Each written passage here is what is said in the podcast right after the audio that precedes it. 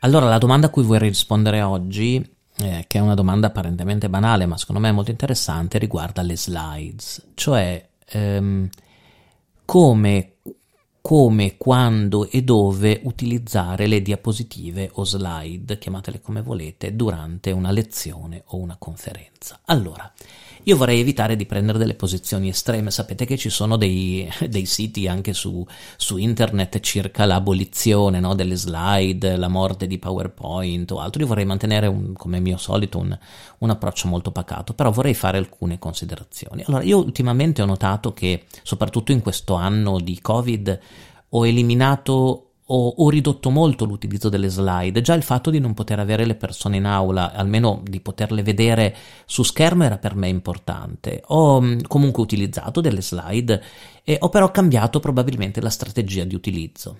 Allora, voi sapete che ci possono essere tendenzialmente eh, tre tipi di slide eh, che vengono mostrate dai, dai, relatori, dai docenti alle conferenze. Io ho visto eh, decine di migliaia tra conferenze, lezioni o altro e ho insomma una certa esperienza. Allora, il primo tipo, tre tipi. Dunque, il primo tipo sono le slide che sono piene di testo.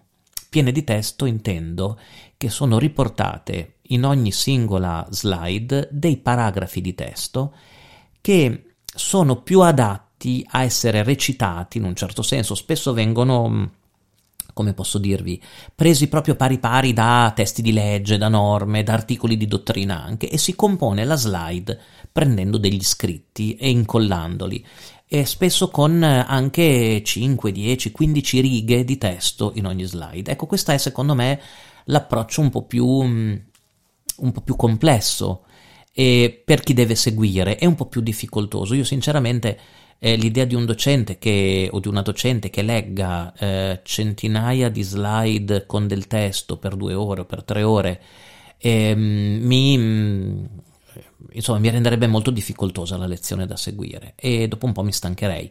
Certo, per il docente è in un'ottica di sicurezza molto molto più, eh, più forte, perché se il docente è insicuro, ovviamente è come se leggesse no, uno, uno, storyboard, un, un copione, un gobbo, esatto, un copione.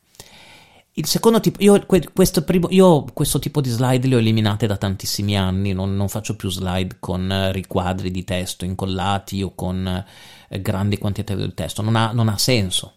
Il secondo tipo di slide è una via intermedia, si tiene il testo, ma il testo è pochissimo ed è per punti ed è unicamente usato come reminder per il relatore per recuperare il, il concetto di quello di cui sta parlando e per chi ascolta per avere dei piccoli frasi, termini, come se fossero degli hashtag, per, um, come posso dirvi, eh, avere un, um, eh, un, riferimento immediato.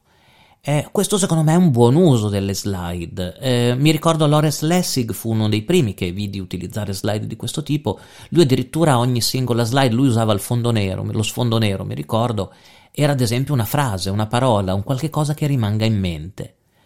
Poi c'è il terzo tipo di slide che sono le slide esclusivamente grafiche, anche questo non è, non è male come approccio, non c'è testo o non c'è quasi testo, ma ci sono degli schemi, delle tabelle, dei fumetti, dei collegamenti a video, cioè si rende in un certo senso la lezione eh, multimediale e la slide è unicamente pensata per suggestionare o far vedere un'immagine, un argomento attorno al quale il relatore parla. Quindi si parla attorno a un'immagine. Ora, è chiaro che slide di questo terzo tipo, eh, ad esempio con i bambini o con i ragazzi, penso agli incontri che si fanno sul cyberbullismo nelle scuole, eh, anche nelle scuole medie, hanno un grande impatto. Cioè, immaginatevi al contrario che effetto può avere pubblicare un articolo di legge, una slide con un articolo di legge a dei ragazzini di, eh, di seconda media o di terza media. Allora, a mio avviso, occorre, soprattutto nella mia materia, eh, muoversi costantemente in, in, questi tre ambiti. Evitare il più possibile slide che abbiano paragrafi di testo, a meno che non sia inevitabile, ad esempio bisogna citare, che ne so, un articolo particolarmente importante del regolamento europeo, l'articolo 32, no? quello sulle misure di sicurezza, però magari l'articolo 32 si può spezzare in 4 o 5 slide ragionando sui singoli sulle singole parole o frasi. E quindi quando, è, necess- è, quando è necessario utilizzare un, um, dirvi, un blocco di testo importante, spezzarlo il più possibile. Ehm, però evitare il più possibile di fare delle slide che siano tendenzialmente un gobbo con cose da leggere o blocchi di testo, perché altrimenti si uccide completamente la, la, la platea. Il secondo modo, alla Lessig, frasi eh, tipo telegramma, no? Tipo hashtag, è molto interessante secondo me. Eh, il relatore è un po' più, è diciamo senza rete, cioè ha meno eh, ha meno riferimenti, anche se, nei commenti alla presen- anche se nei commenti alla presentazione, nella modalità presentazione, il relatore può farsi degli appunti, come sapete, che non, vede, non, ved- non vedono poi gli studenti, però è chiaro che se hai delle piccole, solo dei piccoli cenni di riferimento, devi costruirti attorno la lezione senza rete.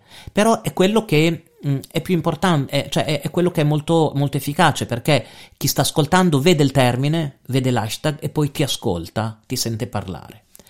Il terzo tipo di slide, anche quello molto interessante, è rendere completamente grafico il, um, la lezione. Quello seco- rende completamente grafica la lezione. Questo secondo me può essere molto utile quando si vuole parlare col pubblico, cioè uno fa lezione senza slide ma ogni tanto fa vedere un link a un video, a una foto, a un infografico o a un sito, cioè movimenta la lezione fatta parlata con riferimenti esterni.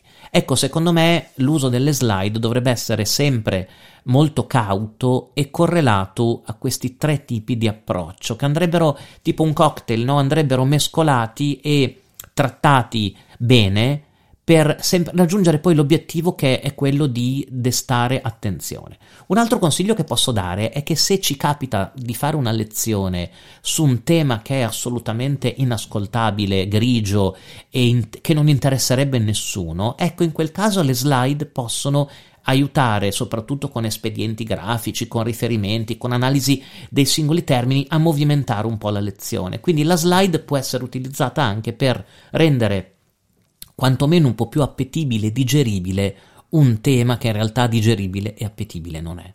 Quindi la risposta è eh, le slide vanno usate o meno. Allora, si possono usare tranquillamente. Dipende molto anche dalla materia che è insegnata, però con molta cautela, secondo me, soprattutto in un periodo come questo dove non possiamo fare lezioni in aula e già il filtro del, dello schermo ehm, contribuisce ad abbassare un po' no, l'empatia, l'umanità nella lezione. Se poi le nostre due ore di lezione sono due ore di slide che, ci, che, che scorrono con eh, decine di righe di testo, capite che per chi ascolta diventa particolarmente complicato. Io poi alternerei le slide a momenti di dialogo del docente in prima persona, che si fa vedere eh, con la webcam, e a momenti di discussione. Cioè, se ci sono due ore di lezione, 20 minuti di slide, 20 minuti di spiegazione eh, uno a uno e 20 minuti di discussione, poi altri 20 minuti di slide, magari per, eh, non, per, per movimentare un po' la didattica o la modalità di esposizione. Questo è, spero di aver risposto alla, queste sono le mie opinioni, di aver risposto alla domanda in maniera esaustiva e ci sentiamo alla prossima.